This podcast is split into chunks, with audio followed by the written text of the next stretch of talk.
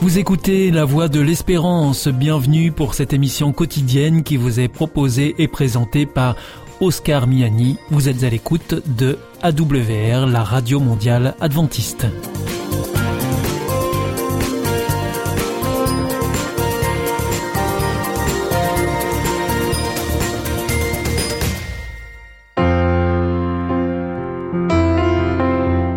Rencontre autour de la parole une prédication enregistrée en public en l'église adventiste de Collonges-sous-Salève. Aujourd'hui, la prédication vous est présentée par Jean-Jacques Henriot sur le thème Non pas détruire, mais accomplir.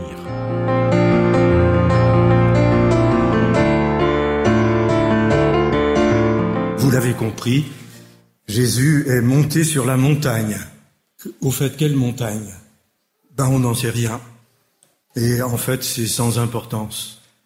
Ce qui est important, c'est que Jésus soit monté sur cette montagne et qu'il ait entraîné à sa suite ses propres disciples, mais aussi des foules, nous dit Matthieu. Pourquoi Jésus a-t-il entraîné ses disciples et les foules sur la montagne? Eh bien, Matthieu précise qu'il veut les enseigner. L'enseignement qu'il veut leur apporter, et je précise qu'il s'agit bien d'un enseignement, d'une instruction, pourrait-on dire aussi, et pas d'un sermon, comme on le dit d'habitude. Cet enseignement que Jésus veut leur apporter est clairement destiné à les faire monter, à les élever. Cependant, la montagne, dans l'histoire d'Israël, c'est aussi le lieu de l'alliance et de la révélation du code de l'alliance, la loi. On pense à Moïse sur la montagne du Sinaï, avec cette différence majeure tout de même, que Jésus, nouveau Moïse, fait monter le peuple sur la montagne avec lui.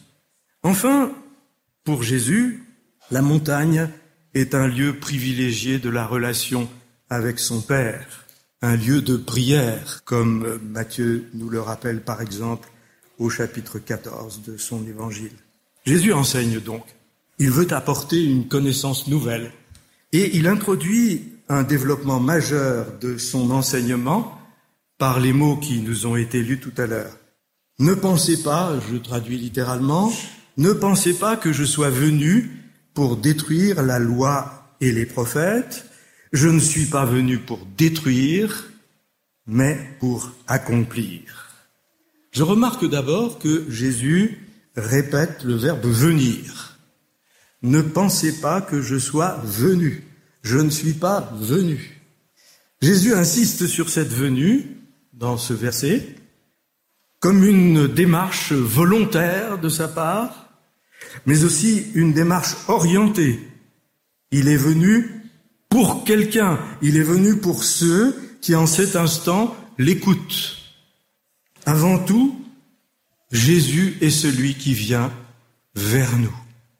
Ensuite, Jésus écarte vigoureusement une rumeur. Il serait venu, Messie puissant, pour faire table rase du passé, instituer un ordre nouveau, ouvrir une nouvelle histoire glorieuse où les Romains, ces occupants arrogants, seraient jetés à la mer, où Israël retrouverait sa dignité, son leadership mondial, ou encore Jésus serait venu pour rendre caduque, pour effacer l'Ancien Testament au profit du Nouveau. Eh bien non.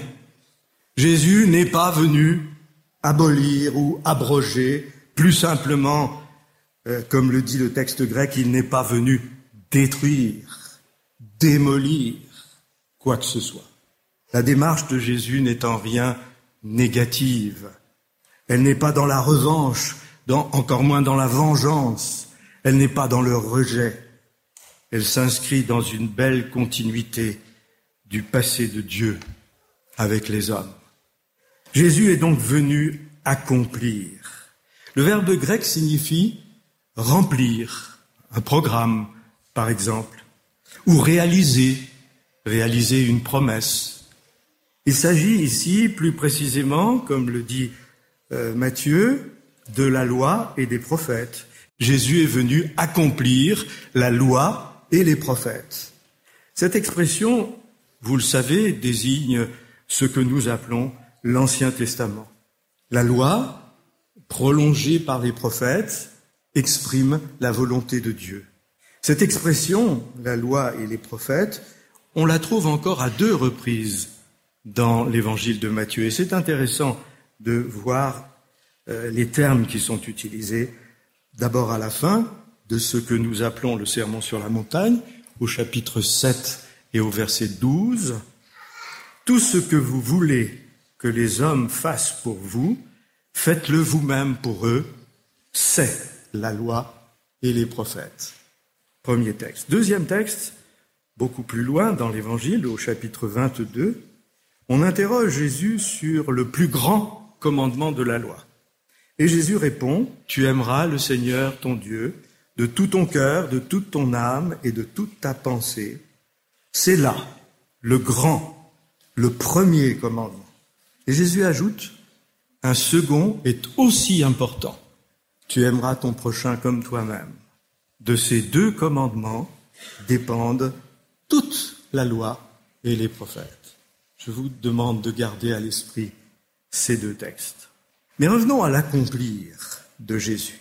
Jésus, avec l'autorité qui lui sera reconnue à la fin de cet enseignement, qui est l'autorité de l'Emmanuel, Dieu avec nous, puisque c'est aussi un nom qui lui est donné au début de l'Évangile, eh bien, Jésus, avec cette autorité, vient accomplir la loi et les prophètes. Il affirme donc, dans un premier temps, la pérennité de cette loi, sa constante validité. Il affirme que le projet de Dieu n'a pas changé et qu'il est venu, lui, Jésus, pour le mener à bien, pour l'accomplir. Dans l'évangile de Matthieu, le verbe accomplir est utilisé neuf fois dans ce qu'on appelle des citations d'accomplissement. Je ne vous donne qu'un seul exemple. Au chapitre 1er, au verset 12, tout cela arriva pour que soit accompli ce que le Seigneur avait dit par le prophète. Et le prophète en question, c'est Ésaïe. Remarquez que le verbe accomplir est ici à la voix passive, que soit accompli. On peut en déduire que l'agent, celui qui accomplit, eh bien précisément c'est Jésus, même s'il n'est pas mentionné, car c'est lui qui réalise les annonces des prophètes. Jésus est venu remplir, le, mot grec supporte cette traduction, remplir le programme de son Père. Par son enseignement, par sa vie, Jésus vient donner pour nous sa pleine efficacité à la loi de Dieu.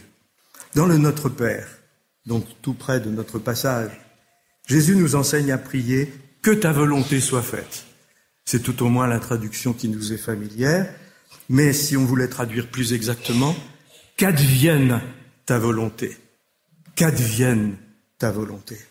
Et cette prière, cette même prière, on la retrouve dans la bouche de Jésus à Gethsemane. Mon Père, si cette coupe ne peut passer sans que je la boive, qu'advienne ta volonté. Il s'agit bien pour nous de faire advenir dans nos vies la volonté de Dieu. C'est cela que Jésus vient rendre possible dans nos vies. Dans le développement qui suit notre verset, Jésus prend six exemples de commandements pour nous conduire à une nouvelle compréhension de la loi. Nous ne les examinerons pas ce matin, vous vous en doutez. Ces six exemples ont la même structure.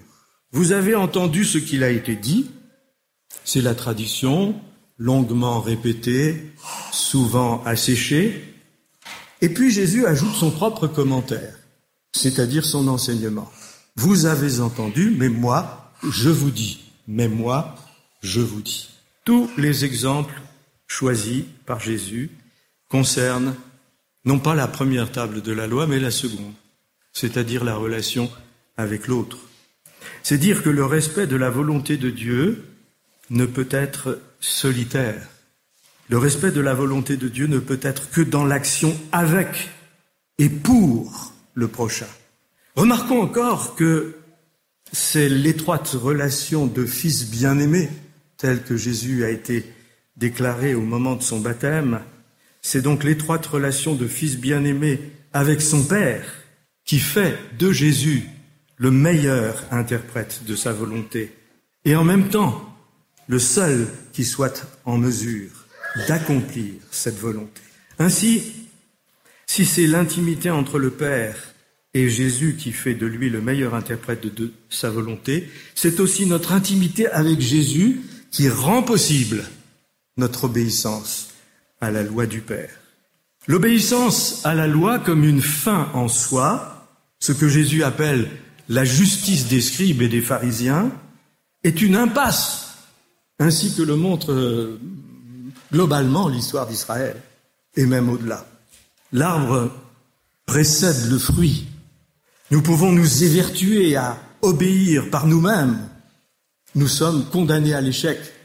C'est seulement l'amour du Père et du Fils qui fait advenir en nous sa volonté. Souvenons-nous de ce que disait Matthieu 22 que nous lisions tout à l'heure. L'amour sans partage du Seigneur est le grand et premier commandement. Mais il y en a un second qui a exactement la même valeur. Tu aimeras ton prochain comme toi-même. L'amour est au cœur de l'action de celui qui est monté sur la montagne avec Jésus. La relation avec le Maître met l'amour au cœur de l'obéissance. Le dernier des six exemples donnés par Jésus pour donner un sens à notre respect de la loi nous invite à un dépassement difficile, je dirais. Et voici ce dernier exemple. Vous avez appris qu'il a été dit, tu aimeras ton prochain et tu haïras ton ennemi. Problème. Bien sûr, tu aimeras ton prochain est un commandement. On trouve par exemple dans le Lévitique. Mais pas tu haïras ton ennemi. Vous pouvez parcourir toutes les pages de la Bible, vous ne trouverez pas ce commandement-là. Tout simplement parce que ce n'est que l'expression d'un mouvement naturel purement humain qui s'est tout doucement ajouté au commandement tu aimeras ton prochain. Alors quel est l'enseignement de Jésus? Et moi, je vous dis, aimez vos ennemis et priez pour ceux qui vous persécutent. Ce qui veut dire que l'ennemi est aussi un prochain et qu'à ce titre, il nous faut aussi l'aimer et rechercher son bien. Et Jésus continue. La phrase n'est pas terminée. Je vous dis, aimez vos ennemis et priez pour ceux qui vous persécutent, afin, afin d'être vraiment les fils de votre Père qui est aux cieux. Pourquoi?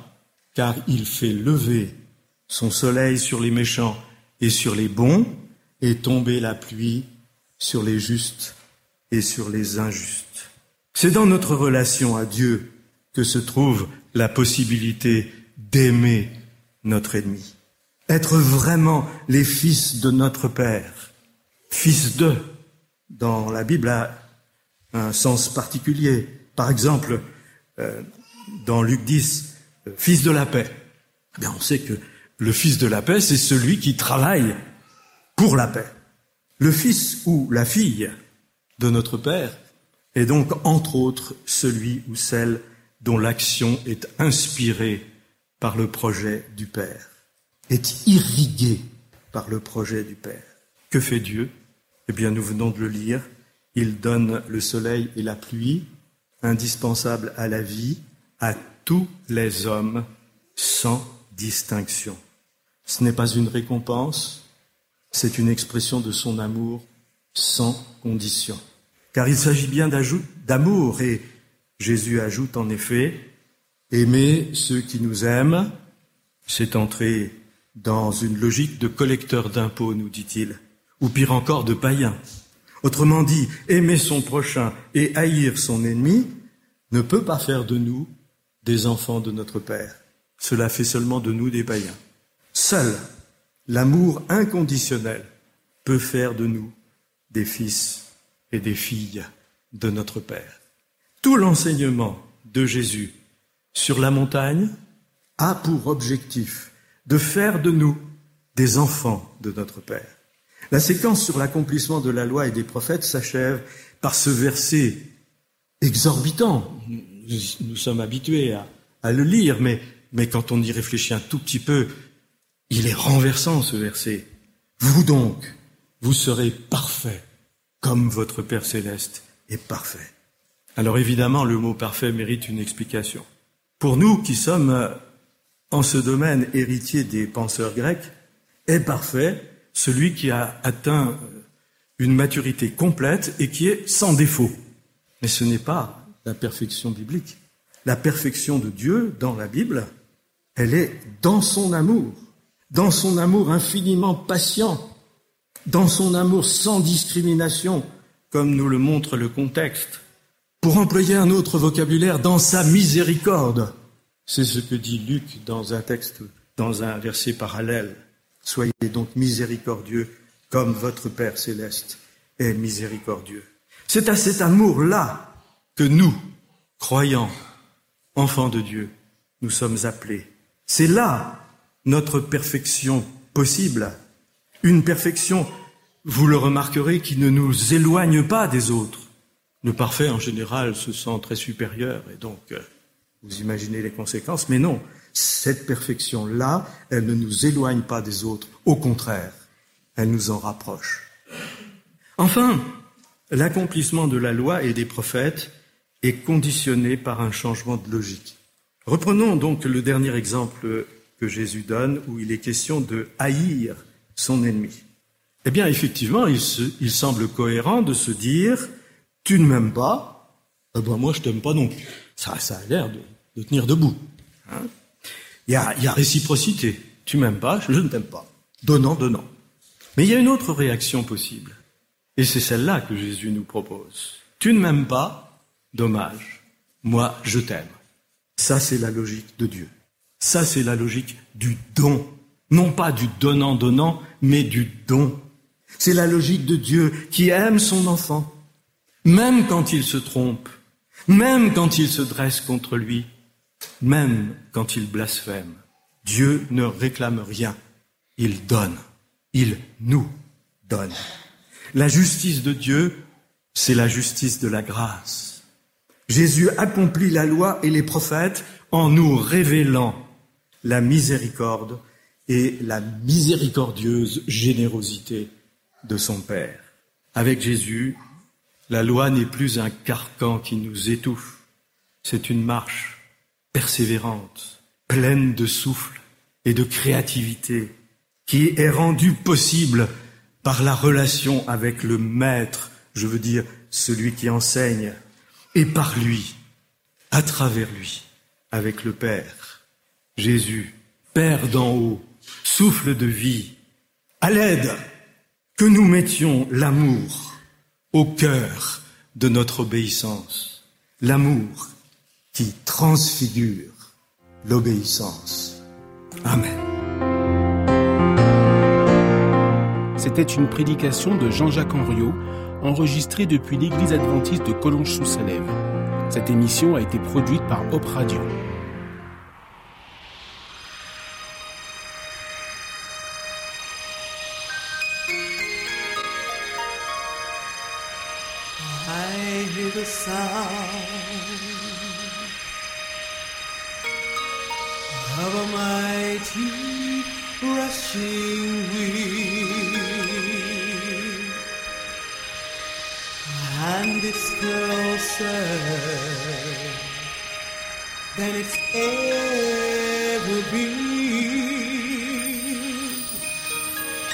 I can almost hear the trumpet.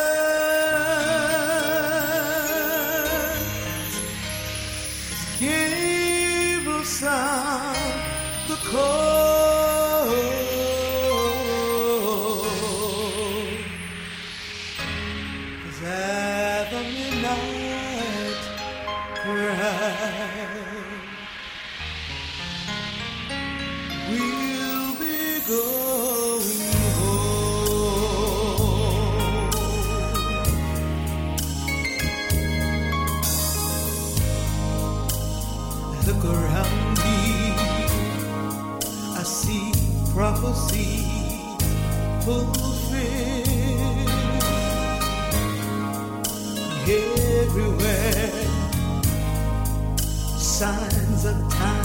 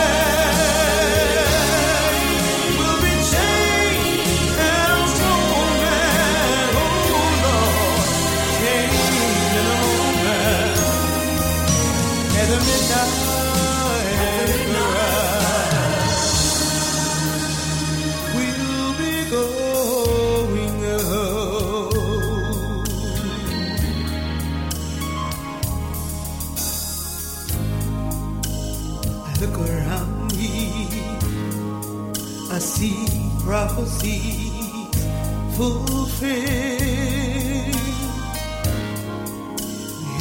everywhere. Signs of the time they're appearing.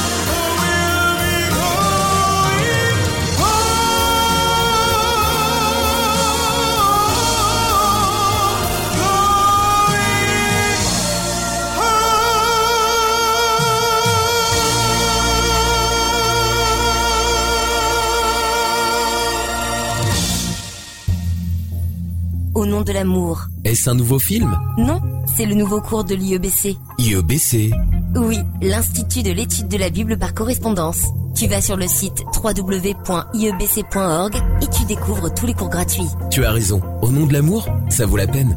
Ce cours m'a vraiment interpellé. www.iebc.org